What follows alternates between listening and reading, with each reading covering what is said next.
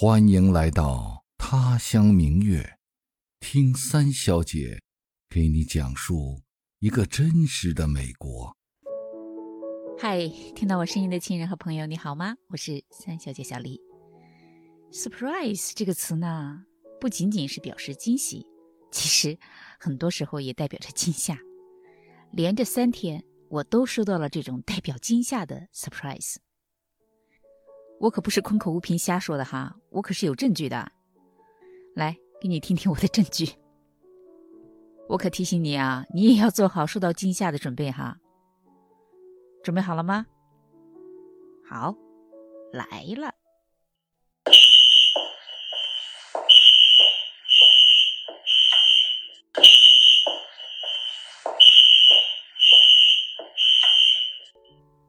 有没有被吓到？就算你没有被吓到，但是耳朵肯定被震到了吧？对呀，这就是我们学校的火警的警报声。啊啊，你别担心，别担心，我们学校没有发生火灾，这只是我们常规的火警演习。嗯，我们学校每隔一两个月吧，都会有这种火警的演习。嗯，其实他在演习之前一两个星期呢，会给老师发 email 通知一下，就是让我们提前做好准备。但实际上，你说天天大家有那么多事儿，谁会把那个记住呀？所以其实对我而言，哈，至少对我而言，每一次火警警报响的时候，我都被吓得跳起来。比如说今儿吧，我们正上课，还有二十分钟左右，可能就下课了。然后我打算给学生一个小测验，我刚把卷子发下去，这个铃声“哔”的一下就响了。当时就特别不巧，我就站在我们教室里的那个警报器下面。所以那个警报一响，那个声音真的不是钻到你的耳朵里，是直接钻到你的脑子里去了。其实是直接钻到你的心上了，好像有一个镊子把你的心这么捏着，而且要提起来。他每响一下，你的心都要往上提一下，就特别难过。其实不光我了，学生也是。这种警报器一响，大家也都被吓一跳，然后呢，捂着耳朵往外走，尤其是女生。从教室里一直走到外面的操场上去，都一直会捂着耳朵。真的，那个声音真的是太刺耳了。就有一个词说“震耳欲聋”，大概就是这种感觉。说起来呢，我在国内读了这么多年的书，从小学读到博士，没有参加过一次这种火警的演习。但是到了我们学校教书之后呢，差不多，哎呀，每隔一两个月左右吧，就要有一次。嗯。这个火警的警报响了之后呢，大家的行动是有严格的纪律的。第一条，无论你在做什么，无论你在哪里，第一时间立即离开，不许带任何东西，路上不许说话，不能跑，只能快走，而且每个年级按照规定的路线快速的到达集合地点。所以，我们学生离开的时候呢，都是空着两手，有些学生连外衣都不穿。所有的书包啊、课本啊、笔记本电脑啊、手机啊，所有的东西都放在教室里。嗯，我觉得学校规定安静的快步走这一点是非常好的，因为在人多的时候，尤其在这种紧急情况下，你一旦跑动起来，就会引起骚乱，就可能会导致踩踏事件。而且呢，如果一旦大家都在那说话、嚷嚷、喊叫，那么就会听不清楚紧急疏导的这个指令。同时也会增加恐慌的情绪，对于这种紧急情况下的集合是非常不利的。第二项就是，一旦你到达了集合场地，那么你立即要按照这个名字字母的顺序，从前到后排成一个长队。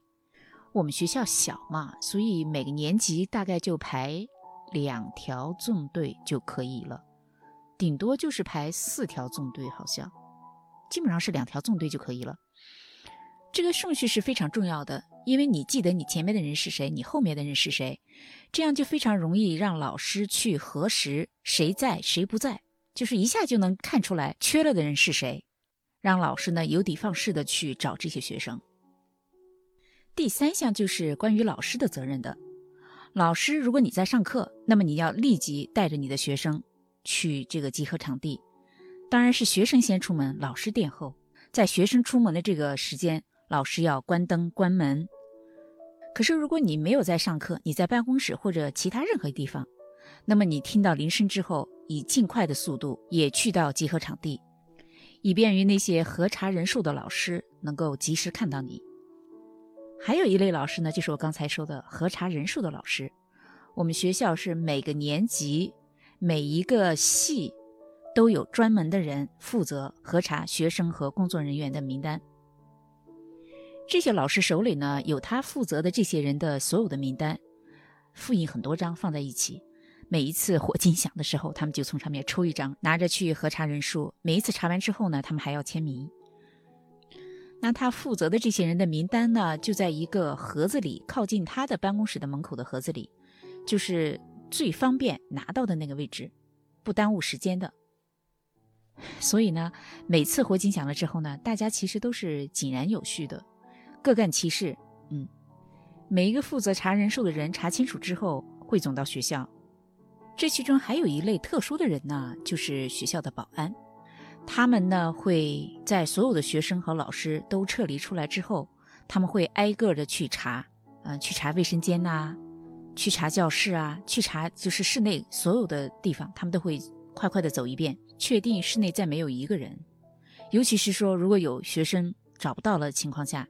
他们会带着对讲机，一个地方一个地方的去找，所以通常情况下呢都是这样，啊，我们所有的人都在操场上等着排队，然后你就听到那个警报声一直一直在响，然后电铃声也一直一直在响，听到他们那个对讲机说话的声音，然后当然还会有老师提醒学生不要讲话啊，你知道这个学生嘛，总有不听话的，嗯，但是很快。前后差不多也就十分钟左右吧。前五分钟呢，可能就是老师和学生，嗯，准备集合，集合在一起。后面五分钟，然后就是查人数。对，尤其是在冬天，嗯，可能时间更短一点。因为你知道，我刚才说了嘛，你出门的时候是尽快离开，不能拿什么东西的。那有些学生呢，他们的衣服可能就在座位旁边，他可能就顺手拿了大衣。那有些学生可能他衣服就扔在楼道里啊，甚至在他的那个 locker 里，就是在他的那个柜子里，所以他可能就来不及拿他的衣服，就穿的单衣服跑出去了。还有些男生，嗯，我们这边有很多男生，就大冬天的都只穿短裤，就不管外面冷到什么程度，是不是在下雪，他就他就只穿个短裤。所以像这些学生，他要是没带外衣的话，就会特别冷嘛。所以，通常情况下，从这个警报响起到集合，到查完人数，然后到校长宣布 all clean，就是警报解除的意思。等到警报解除，然后回到教室，也就是十分钟左右的时间。所以我们学校这个警报每次响的时候，差不多就是都快到下课的时间。等到警报解除了，然后也就下课了。嗯。虽然，虽然每一次警报响的时候，大家都觉得哎呀，好刺耳，好刺耳，可是学生很开心的。为什么呢？你看这一集合，那你剩下的这个十分钟，有时候二十分钟的课就不用上了。比如说我们今天，我们本来是要做测验的，那这个警报一响，一集合就不用测验了，所以学生还是蛮开心的。那你可能要问说，哎，那学生怎么知道他从哪条路去到集合的场地呢？这当然是有培训的呀，所以每年的新生和新老师进来的时候都有培训的，会专门有这样的这个紧急情况下的撤离的培训，而且呢，每一个教室的教室门口都有一个路线图，就是学校的地图，画到你这个教室从哪里出去，然后到集合场地的这个示意图。所以呢，就算是你是一个新老师，比如说你今天不巧。你的老师生病了，来了一个替课的老师，他不熟悉这个地方，那你就可以按照这个地图去去走。但实际上也用不着这些东西，因为大家都在走廊上嘛，你跟着大部队往前走就行了，不要乱跑，就不会有问题。其实像这种警报呢，我们学校不光是火警啦，当然火警是拉的最多的。其实我们学校的这种警报有好几种。嗯，除了火警之外，还有一个就是比较重要的是匪警，尤其是前两年，我记得在那个 Virginia Tech 的校园枪杀案之后，我们学校连着拉过两三次的这种匪警，来演习，就说一旦有人持枪进入校园，然后我们该怎么办？这个匪警和火警的处理方式是完全不一样的。火警当然是首先往外撤离，但是匪警呢，你需要在近短的时间内找到就近的一个安全的地方躲避。这种匪警的警报拉响之后呢，学校里的所有的大门它都会自动关闭。和火警不一样的是，匪警是老师先行动起来。首先，他要指挥学生在远离窗户和门口的地方寻找安全的掩体躲藏起来，比如说桌子底下啊、墙角啊这种地方。同时要求学生保持绝对的安静，连呼吸声都要放轻。第二，关灯。第三，关门、锁门、顶门，把门上不透光的门帘放下来。第四，关窗户、锁窗户，把窗帘打下来。第五，监督所有的人把手机和电脑静音，连震动都不可以有。第六，你要静悄悄地做好当时在场的学生的考勤。为什么这么说呢？因为，比如说我这个班一共有十个学生，可是刚才突然呢有两个学生去上卫生间了。没有来得及回来，他们可能就就近去了卫生间旁边的哪个教室，而你所在的教室呢，也许旁边正好有学生经过，他就近就来到了你的教室，那他可能也不是你的学生，你可能也不认识，或者你可能会觉得看着他眼熟，但是不知道他的名字，所以呢，你要做好你在的这个教室里的学生的考勤，以便以后核实人数。你别看是同样不说话。但是火警的这个演习现场，明显气氛要比匪警的要轻松得多。我记得我第一次匪警演习的时候，那个班正好是一个九年级的新生的班，呃，只有六七个学生，人不太多。中间呢，正好还有一个学生出去上卫生间了，还没回来。但是呢，又有旁边从走廊里临时加进来的学生，所以一共大概有十个学生左右。我们那个教室又很小，教室里唯一比较安全的就是我的大办公桌，因为它前面有那个挡板嘛，所以还是说一眼看不透的。但是那个地方顶多是几个孩子挤在一起，也就是四五个人，剩下的几个学生怎么办呢？我就只能让他们在离开门和窗户的的那个墙跟前靠墙坐着，然后把书包挡在前面，嗯，聊胜于无吧。因为这种匪警的时候呢，我们必须要在教室里等着，一直等到学校的这个保安，然后报上他们的名字，挨个来敲门，说警报已经解除，这样我们才可以出声，才可以活动。所以这个过程究竟要花多长时间，事先是没有人知道的。我们每个教室里都是有挂钟的嘛，我看着那个时间，其实顶多也就十来分钟吧。哎呀，但是当时就觉得好难熬啊，时间好长啊。刚开始的时候呢，还有几个男生在那儿挤眉弄眼的做鬼脸，然后就觉得这是个演习嘛，好玩儿。但是被其他同学给瞪了好几眼之后，我也做手势制止他们，大家也就乖下来了。慢慢的呢，大概过了有几分钟吧，哎呀，我就看到有几个女生越来越紧张，越来越紧张，到了后来手都在抖。然后你看着看着，你就觉得他要哭出来那种感觉。虽然明知道是一种演习，但是因为所有的门窗都是关着的，而且窗帘都是放下来了的嘛，所以屋子里就特别黑，而且又特别安静，你就安静到能听到自己的心跳。其实不光是我们教室了，是整个学校都特别安静，鸦雀无声。但是呢，那个警报的声音又特别刺耳的一直在响。那个气氛真的一下子就就紧张起来了，特别揪心，完全是下意识的，整个人都绷得紧紧的。我又不能说话去安慰他们，就只能听着他给他打打手势加油。唉，说实话，我当时心里都已经开始在胡思乱想，这个不是演戏，如果是真的情况要怎么办？因为我们教室是在二楼嘛，虽然我们的门和窗都是锁着的，但是如果他手里有枪的话。那个门哪里经得起一枪啊？可是要是从二楼窗户跳下去呢？那离地面怎么着也有好几米高吧？你知道美国的这种窗户呢，又是用的都是百叶窗嘛，是没有窗帘的。你还不能说我用窗帘挽一个绳子，然后把学生吊下去。哎，我当时就在想，我教室里有什么东西可以利用呢？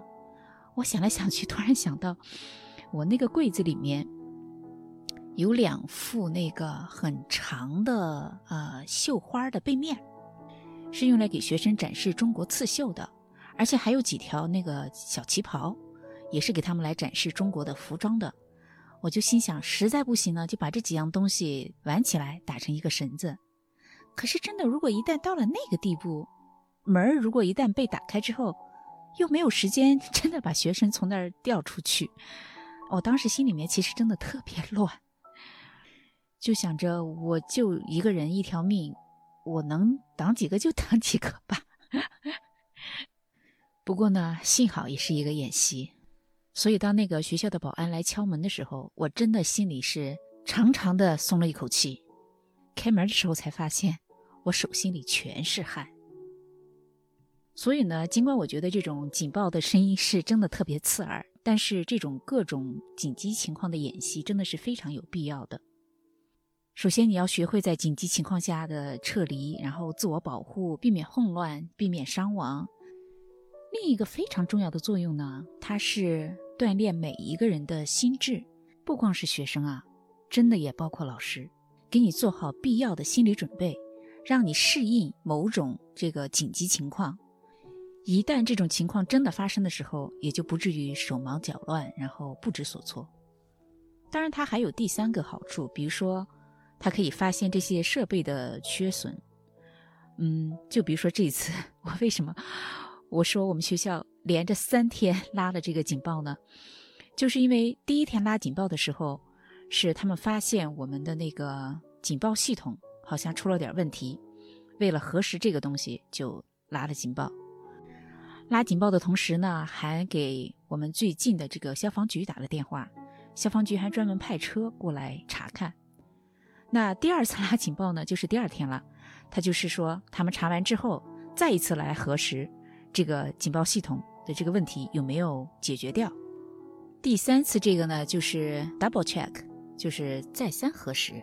所以第三次我们基本上算是半个演习吧，学生只是走到场地都没有。清查人数，然后就宣布这个警报解除了。这样其实是有好处的。我就记得有一次我在办公室备课，哎，突然我我们有个同事就来拍我的肩膀，他说：“哎，那个外面拉了警报了，大家都出去了。”哎，我说没有听到啊。他说他也没听到啊，我们整个办公室的警报就没响。所以你看，这种时候他检查一下还是非常有必要的，以防在真正紧急的时候发生意外。其实呢，我们学校拉警报的这种紧急情况，不光是我刚才说的火警和匪警，它还有其他类型的这种演习，比如说台风啊、地震啊什么的。那我今天就不多说了。哎呀，刚才在讲这个匪警的事儿，不知不觉讲的我自己这会儿心都提起来了，感觉又回到了当时的那个情景下，说的好像是真的特别紧张。不过，我真心觉得这种演习真的是非常非常非常必要的。只有我们经过了训练，有了足够的准备，那么在意外真的发生的时候，才会尽可能的保护自己，也保护别人。说起来呢，我已经经历过很多次这种拉警报了，但说实话，每一次警报响的时候，还是让人心惊肉跳的。我是真的希望这所有的警报每一次都是演习。永远不要发生真的意外。哎，我好像听说国内近些年也是开展了这种各方面的火警啊、地震啊这些常规的演习，是吧？我其实不是太了解。如果你要是知道这些相关的情况呢，能不能麻烦你留个言让我知道一下？当然，如果你要是还想了解其他的一些啊紧急情况的演习啊什么的，你也可以给我留言。或者你自己有相关类似的这种经历呀，嗯，也可以拿来跟大家一起分享。好，那我们今天的节目呢就先到这儿，我们下次节目再见，拜拜。哦，别忘了订阅转发哟，拜拜。